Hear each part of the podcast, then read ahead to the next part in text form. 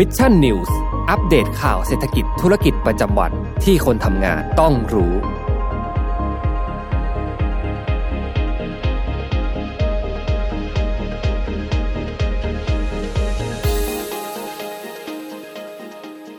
สวัสดีครับยินดีต้อนรับเข้าสู่รายการ Mission News Live นะครับประจำวันศุกร์ที่ 29 เมษายน 2565 นะครับ อยู่กับผมแจ็คทีลาติกเช่นเคยนะฮะพอที่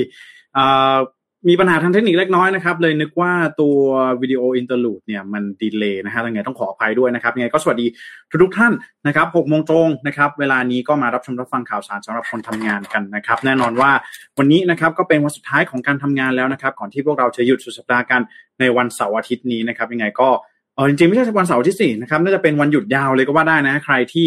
ลาวันอังคารเอาไว้นะครับ ก็จะได้รับวันหยุดไปทั้งสิ้นเนี่ยห้าวันกันเลยทีเดียวนะฮะก็หลังจากที่ เทศกาลสงการมาแล้วนะครับ ก็จะมีครั้งนี้อีกหนึ่งครั้งนะครับ ที่หลาย ๆ คนนะ อาจจะได้รับวันหยุดยาวกันในช่วงนี้นะครับ ยังไงก็วันนี้นะฮะเดี๋ยวเรามาส่งท้ายช่วงวันหยุดยาวกันสักนิดหนึ่งนะครับ แล้วก็จะมีข่าวสารอะไรที่น่าสนใจกันบ้างนะครับ ก็เดี๋ยวเรามา ดูกันเลยนะครับ ก็ใครที่เข้ามาแล้วนะครับ อย่าลืมนะฮะสามารถเข้ามาคอมเมนต์ร่วมพูดคุยกันได้นะครับ แล้วก็อย่าลืมกดไลค์กดแชร์เพื่อเป็นกำลังใจให้กับผม แล้วก็ทีมงาน Mission to the Moon ทุกๆ คนกันด้วยนะครับ ยังไงขอขอบพระคุณทุกๆท่านไว้ล่วงหน้าด้วยนะครับ ใครมาแล้วก็ทักทายกันเข้ามาได้เลยนะครับสวัสดีคุณไพศาลด้วยนะครับ ผมสวัสดีครับ แล้วก็ต้องบอกเลยเดี๋ยวเราไปเริ่มกันที่ข่าวแรกกันเลยนะครับ เรื่องของข้าวแรงขั้นต่ำนะฮะเป็นเรื่องที่มันถูกพูดถึงกันเป็นอย่างมากนะครับ เพราะว่า ในช่วงนี้นะครับ สิ่งที่กำลังเกิดขึ้นกับบ้านเรา หรือว่าเศรษฐกิจโลกเลย เขาเรียกว่าเป็น cost push inflation นะครับหรือว่าเป็นเงินเฟ้อทางด้านของฝั่ง supply หรือว่าฝั่งของสินค้า อุปโภคบริโภคที่มันมีราคาปรับตัวเพิ่มสูงขึ้น แต่ในขณะเดียวกันนะครับ รายได้ หรือว่าค่าแรงขั้นต่ำนะครับของประชาชนทั่วไปเนี่ยไม่ได้ปรับเพิ่มขึ้นตามราคาสินค้านั่นเองนะครับ เพราะฉะนั้นแล้วตอนนี้นะครับมันจึงมีคำถามที่เกิดขึ้นว่าในเมื่อมันมีปรากฏการณ์เงินเฟ้อแบบนี้นะครับ มันควรจะมีการปรับเพิ่มค่าแรงขั้นต่ำ หรือไม่นะครับ แล้วก็ล่าสุดเนี่ยเมื่อช่วงวันที่ 26 เมษายนที่ผ่านมานะครับ ซึ่งนั่นก็คือวันอังคารที่ผ่านมาเนี่ยก็มีความเคลื่อนไหวนะครับ ว่าทางด้านของคณะกรรมการสมานฉันท์แรงงานไทยนะครับคนละเซตกับคนละเซตกับเซตนี้นะฮะต้องบอกว่าเอ่อเรื่องนี้เนี่ยสืบเนื่องมาจากวันที่ 26 เมษายนนะครับคณะกรรมการสมานฉันท์แรงงานไทยนะครับ สมาพันธ์แรงงานรัฐวิสาหกิจสัมพันธ์นะครับได้มีการส่งจดหมายเปิดผนึกนะครับถึงพลเอกประยุทธ์จันโอชานายกรัฐมนตรีแล้วก็รัฐมนตรีว่าการกระทรวงกลาโหมนะครับ ลงวันที่ 25 เมษายน 2565 นะครับ ขอให้รัฐบาลเร่งปรับค่าจ้างขั้นต่ำขึ้นเป็น 492 บาทนะครับ แล้วก็ขอให้ปรับขึ้นในอัตราที่เท่ากันทั้งประเทศนะครับ ตามที่เสนอข่าวไปแล้วนะครับ ก็ล่าสุดนะครับ เอาที่ล่าสุดเลยนะครับอันนี้ยังไม่ใช่ล่าสุดนะฮะก็คือก่อนหน้านี้นะครับ มีคุณบุญชอบสุทธมนัสวงศ์นะครับ ซึ่งเป็นประหลัดกระทรวงแรงงานนะครับ ได้มีการออกมาเปิดเผยนะครับ ถึงสาเหตุนะครับ ในฐานะประธานคณะกรรมการค่าจ้างนะครับ หรือว่าบอร์ดค่าจ้างนะครับได้มีการกล่าวถึงกรณีดังกล่าวนะครับ ว่าเป็นข้อเรียกร้องที่กลุ่มผู้ใช้แรงงานเนี่ยต้องการที่จะปรับนะครับให้มีค่าค่าแรงงานขั้นต่ำเนี่ยปรับเพิ่มขึ้นนะครับ ซึ่งทางด้านของกระทรวงแรงงานนะครับ ก็ได้มีการรับไว้พิจารณานะครับในประเด็นข้อเรียกร้องนี้ ก็เป็นประเด็นเนื่องในโอกาสวันแรงงานแห่งชาตินั่นเองนะครับ ซึ่งตรงกับวันที่ 1 พฤษภาคมของทุกปีด้วยนะครับ ก็ต้องบอกว่า ทางด้านของกระทรวงนะครับ หรือว่าทางด้านของคณะกรรมการค่าจ้างเนี่ยได้มีการพิจารณานะครับตามหลักการไปแล้วนะครับ แล้วก็ได้มีการเชิญนะครับ ตัวแทนฝ่ายนายจ้าง ลูกจ้าง แล้วก็ภาครัฐนะครับ เข้ามาหารือเรื่องของอัตราค่าจ้างขั้นต่ำนะครับ ซึ่งทางด้านของเอ่อคุณบุญชอบเนี่ยก็ประกาศว่าเรามีไทม์ไลน์อยู่แล้วนะครับ ในการพิจารณาตอนนี้ก็มีการเริ่มพิจารณากันอยู่แล้วนะครับขณะนี้ ในช่วงเดือนเมษายนนะครับพฤษภาคมอยู่ในระหว่างการเก็บข้อมูลตัวเลขจากทุกจังหวัดนะครับแล้วก็พยายามเร่งรัดให้แต่ละจังหวัดเนี่ยสรุปตัวเลขให้ได้ภายในเดือนมิถุนายน หรือว่าเดือนกรกฎาคมนะครับ ซึ่งอันนี้เนี่ยก็จะอยู่ที่คณะอนุกรรมการของแต่ละจังหวัดนะครับจะต้องส่งข้อมูลเข้ามาที่ส่วนกลางเพื่อที่จะดำเนินการการพิจารณาต่อไปสำหรับเรื่องของข้าวแรงนั่นเองนะครับ ส่วนเรื่องที่จะมีการปรับค่าแรงขั้นต่ำคือพูดง่ายๆว่าปรับปรับไหมปรับแน่นะครับ ถ้าปรับแน่ ปรับเท่าไหร่นะครับ เพราะฉะนั้นแล้วทางด้านขององค์กรที่เกี่ยวข้องกับแรงงานเนี่ยที่เขาได้มีการยื่นข้อเสนอมาเนี่ยเขาขอ 492 นะครับ 492 บาทต่อวันนะครับ โดยค่าแรงขั้นต่ำนี้เนี่ยนะครับก็มีคนถามคุณบุญชอบเหมือนกันนะครับ ซึ่งเป็นท่านเนี่ยเป็นประหลัดกระทรวงแรงงานนะครับ ก็ได้มีการถามว่าแล้วการปรับนะครับโอกาสในการปรับค่าแรงขั้นต่ำให้ขึ้นไปถึง 492 บาท ทั่วประเทศตามคำเรียกร้องเนี่ยนะครับ จะดูว่าอยากรู้ว่ามันเป็นไปได้ไหมนะครับ ซึ่งคุณบุญชอบเนี่ยก็ระบุว่าต้องดู 2 เรื่องด้วยกันนะครับ เรื่องที่1นนะครับต้องดูสถิติเก่าๆนะครับ ว่าการขึ้นค่าแรงนะครับ ควรจะขึ้นแบบไหนนะครับ ขึ้นแบบก้าวกระโดดเช่นนั้นหรือไม่นะครับสองก็คือหาต้องการขึ้นแบบนั้นต้องดูที่นโยบายด้วยนะครับว่าโดยย้อนกลับไปนะครับเมื่อในปี 2556 ในสมัยของรัฐบาลนะครับของคุณยิ่งรักชินวัตรนะครับได้มีการกำหนดค่าจ้างขั้นต่ำเท่ากันทั่วประเทศเป็น 300 บาทนะครับแต่ว่าวันนี้สิ่งแรกที่ต้องเข้าใจคือแต่ละจังหวัดเนี่ยมันจะมีฐานนะครับค่าแรงขั้นต่ำของตนเองนะครับเพราะฉะนั้นเราต้องดูว่า 492 บาทสามารถปรับได้ทุกจังหวัดไหมอันนี้อย่างแรกนะครับ ก็ต้องมาพิจารณาดูนะครับ แล้วก็ที่เหลือเนี่ยนะครับต้องดูเอารากฐานเดิมนะครับ ว่าตัววัดต่างๆนะครับ สูตรคำนวณต่างๆเนี่ยมันเป็นไปได้ไหมนะครับ ซึ่งคุณบุญชอบก็กล่าวว่า รัฐบาลเนี่ยก็เข้าใจปัญหาของประชาชนนะครับ แต่ว่าเรื่องของค่าจ้างขั้นต่ำเนี่ยมันเป็นมาตรฐานสากล ซึ่งมันมีสูตรในการคำนวณในการปรับขึ้นอยู่แล้วนะครับ ทั้งนี้ก็จะขึ้นอยู่กับแต่ละจังหวัดด้วยนะครับ ซึ่งเพราะฉะนั้นแล้วถามว่าเป็นไปได้ไหมนะครับ ก็ต้องบอกว่า 492 บาท ยังไม่สามารถที่จะ confirm ได้ว่าจะเป็นราคานี้นะครับ เพราะว่าคุณบุญชอบก็บอกว่า แต่ละจังหวัดนะครับมันมีค่าแรงมีฐานนะครับค่าจ้างขั้นต่ำที่มันไม่เท่ากันนั่นเองนะครับ ล่าสุดนะครับ เดี๋ยวเราไปดูวันนี้นะครับ วันที่ 29 นะครับเมษายนนะครับนี่ตามภาพนี้เลยนะครับ ก็ล่าสุดนะฮะอันนี้ถือว่าเป็นตัวแทนจากนายจ้างนะครับวันนี้นะครับที่กระทรวงแรงงานนะครับ โดยคุณสุชาติชมกลิ่นนะครับรัฐมนตรีว่าการกระทรวงแรงงาน ให้การต้อนรับนะครับดรทวีเกียรติรองสวัสดิ์นะครับประธานสภาองค์การนายจ้างแห่งชาตินะครับณห้องจตุรมุกชั้น6นะครับอาคารกระทรวงแรงงานนะครับ ก็ได้มีการนะครับนำเอาตัวแทนนะครับคณะสภาองค์การนายจ้าง นะครับหรือพูดง่ายๆว่าเป็นตัวแทนของนายจ้างในทุกๆ ธุรกิจเนี่ยนะครับมันจะเป็นธุรกิจการค้าธุรกิจการบริการ SME ต่างๆนะครับ ก็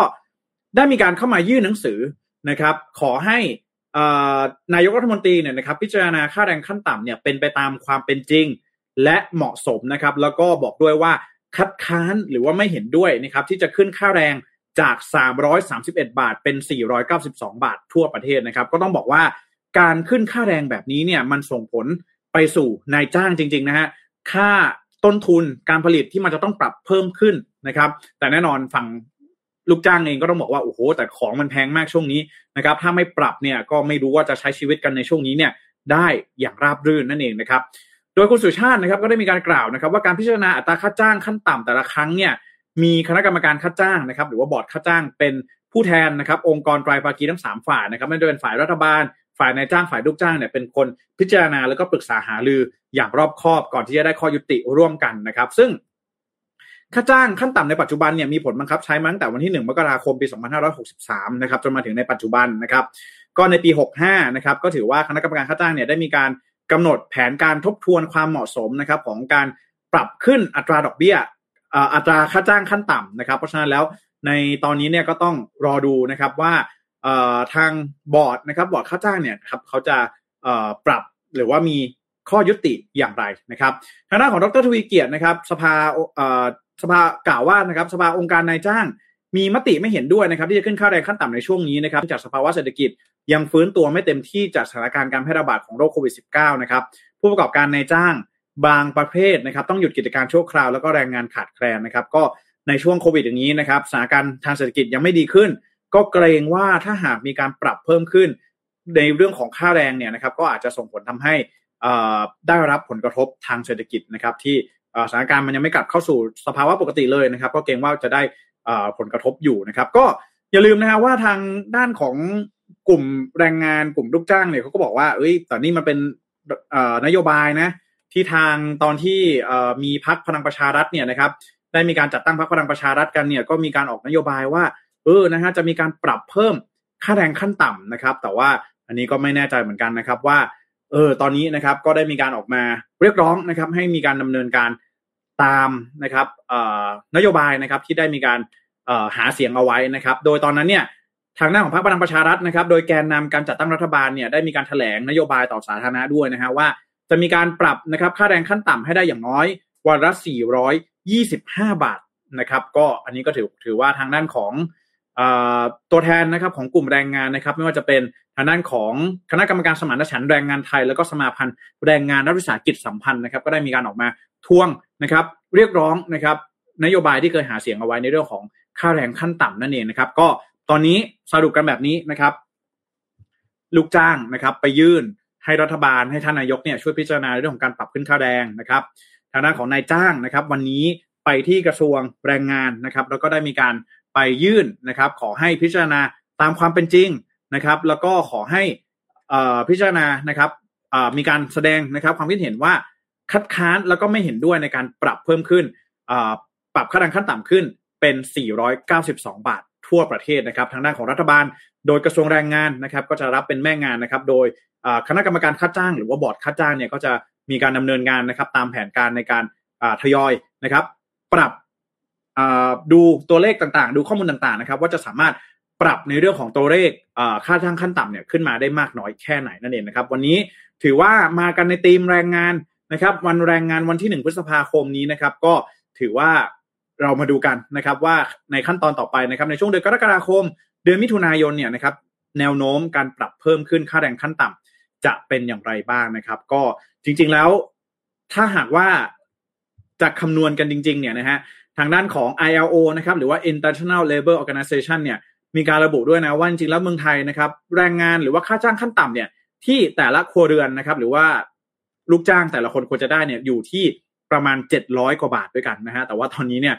ขึ้นมาเกือบเกือบห้าร้อยนี่ยังลำบากเลยนะครับ เพราะฉะนั้นในช่วงนี้ก็หวังว่าทางรัฐบาลเองน่าจะมีการดำเนินการนะครับ พิจารณากันต่อไปสำหรับเรื่องของค่าจ้าง หรือว่าค่าแรงขั้นต่ำนั่นเองนะครับอ่าวันนี้มาอัปเดตกันนะครับสำหรับสถานการณ์ทางเศรษฐกิจนะก็ต้องบอกว่า ถามว่ามันมีมันมีผลอะไรแน่นอนนะครับเอ่อเชื่อว่าหลาย ๆ ท่านนะครับนที่นี้เนี่ยก็คือไม่ไม่น่าจะมีใครที่ทำงานตามค่าแรงขั้นต่ำแล้วนะครับ เพราะว่าค่าแรงขั้นต่ำเนี่ยหลาย ๆ คนน่าจะทำงานในเอ่อในในใน job function นะครับที่เราได้รับค่าจ้างที่มันมากกว่าค่าแรงขั้นต่ำแต่ว่าโอเคนะครับหลายท่านก็บอกโอเคขึ้นไม่ขึ้นอะไรเงินเดือนเราก็เท่าเดิมอยู่แล้วนะครับ แต่จะบอกว่าใครที่ทำองค์กรนะครับ องค์กรใหญ่ๆเอ่ใครที่ทำ นะครับอยู่ในเป็นนายจ้างนะครับเป็นภาคธุรกิจเนี่ยก็อาจจะเจอกับเรื่องของต้นทุนที่ปรับตัวเพิ่มสูงขึ้นก็เป็นไปได้นะครับ เพราะว่าอย่าลืมนะฮะว่า ถ้าหากว่ามีการปรับขึ้นจริงนะครับนายจ้างต้องเป็นคนแบกรับภาระตรงนี้นะครับในการจ่ายต้นทุนการผลิตนะครับหรือว่าจ่ายค่าแรงที่เพิ่มมากยิ่งขึ้นนั่นเองนะครับ ผมอ่าก็วันนี้ข่าวแรกนะครับ ต้อนรับวันแรงงานนะครับก็สวัสดีคุณศิวพรด้วยนะครับ แล้วก็สวัสดีคุณโทนี่สตีลซัมนะครับ คุณไพศาลถามว่าหาเสียงไว้ ทำได้ไหมนะครับอะอันนี้ก็ต้องรอดูนะครับยังมีเวลาอีกประมาณเกือบเกือบหนึ่งปีนะครับสำหรับรัฐบาลอ่าในตอนนี้นะก็แจ้งไว้แล้วนะครับ คุณสุชาติชมกลิ่นเองก็แจ้งมาแล้วว่า บอร์ดค่าจ้างเองนะครับ ก็มีไทม์ไลน์มีรถแมพในการดำเนินการอยู่นะครับ ก็รอดูในช่วงกลางปีอีกทีหนึ่งนะครับนี่นะฮะคุณเสียวพรบอกว่าข่าวต้อนรับวันแรงงานเลยนะครับ วันนี้มาฝากกันเลยนะครับ ก่อนที่เราจะหยุดยาวกันนะครับ อ่าอย่าลืมนะใครที่เข้ามาแล้วนะครับคอมเมนต์เข้ามาพูดคุยกันได้ เช่นเคยนะครับอะนะฮะยังอยู่กับที่เรื่องของการทำงานครับ เรายังไม่หยุดจากเรื่องของการทำงานนะครับ ก็วันนี้นะฮะล่าสุดนะครับ Airbnb นะครับบริษัทนะครับแพลตฟอร์มที่พักชื่อดังนะครับ สัญชาติสหรัฐนะครับ ก็ได้มีการออกมานะครับประกาศนะครับอย่างเป็นทางการแล้วนะครับ โดย CEO ไบรอันเชสกี้นะครับผู้ก่อตั้งด้วยนะฮะได้มีการสรุปออกมา 5 ข้อด้วยกันนะครับ เป็นนโยบายใหม่ที่ได้มีการประกาศใช้กับทาง Airbnb ในวันนี้นั่นเองนะครับ โดยข้อแรกเลยนะครับ ทาง Airbnb นะครับ บอกว่าพนักงานนะครับสามารถเลือกทำงานจากที่บ้าน หรือที่ออฟฟิศก็ได้นะครับสองนะครับสามารถย้ายไปทำงานที่ไหนในประเทศก็ได้ โดยไม่ถูกลดเงินเดือนนะครับสามเพิ่มความยืดหยุ่นนะครับสามารถไปทำงานประเทศอื่นๆได้ แต่จำกัดประเทศละ 90 วันนะครับสี่นะครับจะจะมีการมิ팅กันอย่างสม่ำเสมอนะครับแล้วก็ห้าจะมีการปรับโครงสร้างแล้วก็ประสานงานกันอย่างจริงจังเพื่อเอื้อต่อการทำงานในรูปแบบใหม่นะครับนั่นหมายความว่าตอนนี้นะครับพนักงงาน Airbnb สามารถ work นะครับ remote working กันได้นะครับ จากทุกที่ที่ไหนก็ได้นะครับ จากต่างประเทศเนี่ยได้ 90 วันนะครับ ในประเทศเนี่ยที่ไหนก็ได้นะครับ แล้วก็เป็นการปรับนโยบายแบบถาวรเลยนะครับ ก็พูดง่ายๆว่า ตอนนี้นะครับพนักงานจะทำงานที่ไหนก็ได้นะครับ ก็ปรึกษานะครับกับหัวหน้างานให้เรียบร้อยนะครับ จะไม่มีการปรับลดเงินเดือนตามค่าครองชีพนะครับในเมืองที่อยู่นะครับ ถ้าอยู่แพงก็แพงเลยนะครับ ถ้าเกิดว่าอยู่ในเมืองที่ถูกนะครับ ก็ถูกไปนะครับ ก็ ไม่ได้มีการปรับนะครับ ให้ค่าครองชีพเนี่ยได้อ่าไม่ให้ค่าจ้างได้ตามค่าครองชีพนะครับ ก็ถือว่าใครที่นะครับไปอยู่ในเมืองที่ค่าของชีพสูงนะครับ จะไม่มีการปรับนะครับเอ่ออ่าใครที่อยู่ไปอยู่ที่เมืองที่ค่าของชีพสูงเนี่ยจะปรับให้สูงขึ้นนะครับ แต่ว่าใครที่อยู่ในเมืองที่ค่าของชีพต่ำจะไม่มีการปรับให้ลดลงนะครับ ก็นโยบายนี้นะครับ จะเริ่มตั้งแต่เดือนกันยายนนี้เป็นต้นไปนะครับ แล้วก็เอ่อมันยังมีความซับซ้อนอยู่บ้างนะครับ เพราะว่าบาง บางที่เนี่ยนะครับยังมีอาการกำหนดเนี่ยนะครับให้สามารถทำงานนะครับในต่างประเทศได้แค่ประเทศละ 90 วันนะครับ ก็เลยไม่แน่ใจว่าเออนะฮะในอนาคตพนักงาน Airbnb สมมติมาอยากจะมาทำงานที่ไทยนะฮะทำงานได้เป็นแค่ 3 เดือนเท่านั้นนะครับ ก็ต้องเดินทางกลับนะฮะแบบนี้นะครับ ก็ถือว่าเอ่อตอนนี้นะครับนอกเหนือจากการอนุญาตนะครับ ให้พนักงานทำงานจากที่ไหนก็ได้ ก็มีข้อบังคับด้วยนะครับ ว่าแต่พนักงานจะต้องมาพบปะกันอย่างสม่ำเสมอนะครับ คล้ายๆ กับงานอีเวนต์นะครับ ประจำปี แต่อาจจะถี่กว่านะครับ เช่น 3 เดือนครั้งนะครับ หรือครั้งละหนึ่งสัปดาห์นะครับ เป็นต้นก็พนักงานในระดับที่สูงขึ้นก็อาจจะต้องมาเจอกันบ่อยมากขึ้นนะครับ ก็บริษัทบอกว่าการปรับโครงสร้างนะครับ เป็นการประสานงานที่เข้มงวดนะครับ โดยจะวางแผนตามการปล่อยผลิตภัณฑ์ครั้งใหญ่ๆนะครับ ที่จะมีขึ้นใน 2 ปีนะครับ ก็ถือว่าในช่วงนี้นะครับก็จะเป็นการประสานงานโดยในใช้เขตเวลาในสหรัฐเนี่ยเป็นหลักนะครับ Airbnb ตัดสินใจปรับนโยบายนี้ เพราะบริษัทมองว่าถ้าทำงานอยู่ที่ออฟฟิศแบบเดิมเนี่ยก็จะเป็นการถูกตีกรอบ โดยพื้นที่นะครับ แล้วก็พนักงานเนี่ยสามารถใช้ชีวิตได้รอบๆออฟฟิศเพียงเท่านั้นนะครับทำให้เสียเปรียบอย่างมากในเรื่องของโอกาสนะครับในการจ้างคนเก่งๆด้วยเอออันนี้เก๋นะนะครับถ้าทำงานจากที่ไหนก็ได้นะครับถ้าสมมติคุณเก่งนะฮะแต่คุณอยู่ต่างประเทศแบบนี้นะเออหรือว่าอยู่ต่างรัฐต่างเมืองแบบนี้นะครับ ก็สามารถเข้ามาทำงานกับทาง Airbnb ได้นะครับก็แบรนด์เชสกี้เองก็บอกว่าเออเขานะครับก็ผลักดันนะครับในเรื่องของการทำงานทางไกลอยู่แล้วนะครับ แล้วก็ทิ้งท้ายว่า เขาตื่นเต้นมากๆนะครับกับการทำงานในรูปแบบใหม่นี้นะครับ แล้วก็หวังว่าพนักงานจะได้สร้างสรรค์นะครับ นวัตกรรมแล้วก็ความคิดใหม่ ๆ ออกมาให้ได้จากนโยบายนี้นั่นเองนะครับ เป็นยังไงบ้างฮะคิดเห็นอย่างไรกันบ้างนะครับ กับการ work from anywhere นะครับ แต่ก็เชื่อว่าน่าจะต้องมีช่วงที่กลับมาเจอกันบ้างแหละนะฮะไม่น่าจะเออต้องจากลากันไปนานเกินไปกว่านี้นะครับ ผมนะเออสำหรับ Airbnb นะฮะก็ไม่แน่ใจด้วยพัดว่า ที่เขาบอกว่าทำงานต่างประเทศได้เนี่ยก็ต้องอย่าลืมนะว่าเออพนักงาน Airbnb เนี่ยเขาได้เอ่อส่วนลดส่วนอะไรหรือเปล่านะฮะคือบางคนนี่เดี๋ยวบอกว่าทำงานจากที่ไหนก็ได้ไปทำงานจากต่างประเทศยาวเลยนะฮะไม่ยอมมาเจอใครเลยอะไรแบบนี้นะฮะก็เนี่ยนะฮะเป็นนโยบายใหม่นะครับ ที่เป็นผลนะครับเป็น new normal ที่มาจากสถานการณ์การแพร่ระบาดของโควิด -19 นั่นเองนะครับ ก็ไม่แน่ใจเหมือนกันว่า ถ้าไม่มีโควิด -19 นะครับ จะมีเรื่องของการ work from home หรือไม่นะฮะตอนนี้ work from home ถือว่าเป็นเรื่องที่ปกติมากๆแล้วนะครับนะฮะวันนี้มาฝากกันสำหรับ Airbnb นั่นเองนะครับ แล้วก็สำหรับข่าวสุดท้ายในวันนี้นะครับ เราไปดูกันที่เช่นเคยนะครับ ผลประกอบการของ Apple นะครับว่าบริษัทล่าสุดเลยนะครับ ที่เชื่อว่าใครหลายๆ คนน่าจะสนใจนะ เพราะว่าเมื่อวานนี้จริงๆแล้วผมได้มีการรายงานนะครับ ในเรื่องของผลประกอบการนะครับของ 5 บริษัทยักษ์ใหญ่นะครับไม่ว่าจะเป็น Coca-Cola นะครับ Microsoft Netflix นะครับแล้วก็อีกหลายบริษัทมากมายนะ Facebook อะไรแบบนี้นะครับ Google อะไรแบบนี้นะครับ ก็วันนี้นะครับถึงคิวของ Apple แล้วนะครับ ก็ Apple นะครับได้มีการรายงานนะครับ ผลประกอบการในไตรมาสล่าสุดนะครับ ก็แน่นอนนะฮะ Apple ก็ยังคงมี performance นะครับที่ดีอยู่นะครับ ก็ในปีนี้นะครับในควอเตอร์ที่1นะครับปี 2022 นะครับ Apple นะครับสามารถทำผลงานได้เกินกว่าที่ตลาดเนี่ยคาดการเอาไว้นะครับ โดยมีการระบุว่า Apple นะครับสามารถสร้างนะครับรายได้มากถึง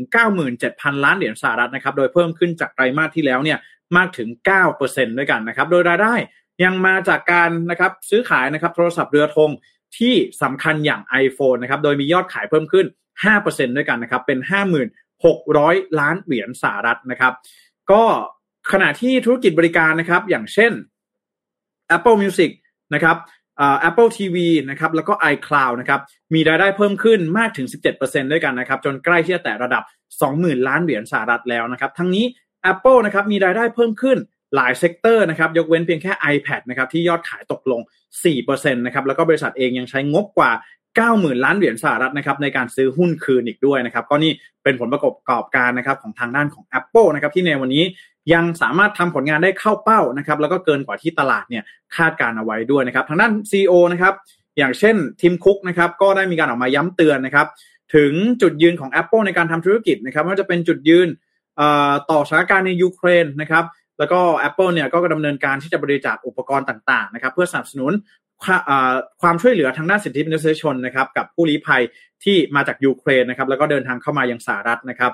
ขณะที่ทีมคุกเองก็ได้มีการกล่าวถึงสถานการณ์โควิด -19 ในประเทศจีนนะครับที่บอกว่าตอนนี้นะครับหลังจากที่มีสถานการณ์โควิด -19 แล้วก็ทำให้จีนเองต้องสั่งล็อกดาวน์เมืองใหญ่ ๆ หลายเมืองเช่นกันนะครับมันจะเป็นเซี่ยงไฮ้ปักกิ่งนะครับ แล้วก็อีกหลายเมืองเลยนะครับ ก็ทำให้ทางด้าน Tim Cook เองก็บอกว่าสถานการณ์นะครับที่จีนในตอนนี้เนี่ยก็ถือว่า ผลกระทบทางด้าน supply chain เนี่ยสำหรับ Apple เนี่ยกำลังก่อตัวนะครับ แล้วก็เชื่อว่าผลกระทบดังกล่าวนะครับ จะเกิดขึ้นในไตรมาสถัดไปอย่างแน่นอนนะครับ แล้วก็คาดการณ์ว่าในไตรมาสถัดไปเนี่ยนะครับสถานการณ์ supply ทางด้าน supply chain เนี่ยนะครับจะทำให้เกิดความเสียหายแก่ Apple เนี่ยอยู่ที่ประมาณ 4-8พันล้านเหรียญสหรัฐเลยทีเดียวนะครับ อีกทั้งบริษัทเองก็ยังประกาศนะครับว่าจะจับตาดูสถานการณ์เงินเฟ้อที่สหรัฐอย่างใกล้ชิดกันต่อไปด้วยนะครับก็ Apple นะครับล่าสุดเป็นหนึ่งบริษัทนะครับที่ทำผลงาน เข้าเป้านะฮะแล้วก็เรียกได้ว่าเป็นอีกหนึ่งบริษัทที่ยังมี performance ที่แข็งแกร่งนะครับในไตรมาสที่ 1 นี้นะฮะก็อาจจะไม่เหมือนกับ Alphabet หรือว่าอาจจะยังไม่เหมือนกัน Netflix นะฮะที่โอ้โหประสบพบเจอกับปัญหามากมายแต่ก็แน่นอนนะ Apple เขาไม่ได้ทำแค่แพลตฟอร์มอย่างเดียวนะครับเขาทำหลายบริการด้วยกันนะครับไม่ว่าจะเป็นขายฮาร์ดแวร์ขายซอฟต์แวร์ต่างๆนะครับก็ถือว่าเป็นอีกหนึ่งบริษัทที่ไตรมาสที่1นะครับตอนนี้ปิดออกมาได้อย่างน่า ประทับใจนะครับ ก็รอดูในเดือนมิถุนายนนี้นะครับ จะมีการประกาศเปิดตัวผลิตภัณฑ์สินค้า Apple อีกครั้งหนึ่งนะครับ ในงาน Worldwide Developer Conference นะครับที่จะมีขึ้นในเดือนมิถุนายนนี้นะ ก็เดี๋ยวเราจะรายงานให้ทราบกันอีกครั้งหนึ่งนะครับผมอ่านะฮะก็การรายงานข่าวนะครับ ประจำวันศุกร์นี้นะ ก็อยากจะขอรบกวนนะฮะเวลาพักผ่อนทุกท่านประมาณนี้นะครับ วันนี้มีเรื่องราวมาฝากนะไม่ได้มีข่าวสารอะไรที่ หนักหน่วงมากนะครับ ก็ถือว่าช่วงนี้นะครับสถานการณ์ทางเศรษฐกิจก็ยังย้ำเตือนกันอยู่นะครับ เป็นเรื่องที่ต้องจับตามองนะครับ เดี๋ยวหากว่ามีข่าวเกี่ยวข้องกับเศรษฐกิจอะไรนะครับจะเอามาฝากกันอีกนะครับ ผมอะเดี๋ยวเรามาอ่านคอมเมนต์นะครับในช่วงสุดท้ายนี้ก่อนที่เราจะจากลากันนะครับ ไปหยุดยาวกันนะครับส่วนคุณเสียวพรนะครับ บอกว่าไม่ได้หยุดค่ะแหมนะฮะไม่เป็นไรนะครับ เดี๋ยวน่าจะเชื่อว่าน่าจะชดเชยได้หรือเปล่าอะไรยังไงนะครับ ยังไงก็ถ้าหากว่าไม่ได้พักผ่อนเนี่ยก็ถ้าหากว่ามีโอกาสนะครับ มีเวลาก็สามารถ เปิดเนื้อหานะครับของ Mission to the Moon ได้นะครับว่าเออเราจะพักผ่อนอย่างไรนะถ้าเกิดว่าคุณเสียความไม่ค่อยได้หยุดใช่ไหมก็ลองดูนะครับมันจะมีวิธีการพักผ่อนอยู่นะครับว่าเราควรจะพักผ่อนอย่างไรให้ productive เออนะฮะพักผ่อนก็ต้อง productive ด้วยนะครับผม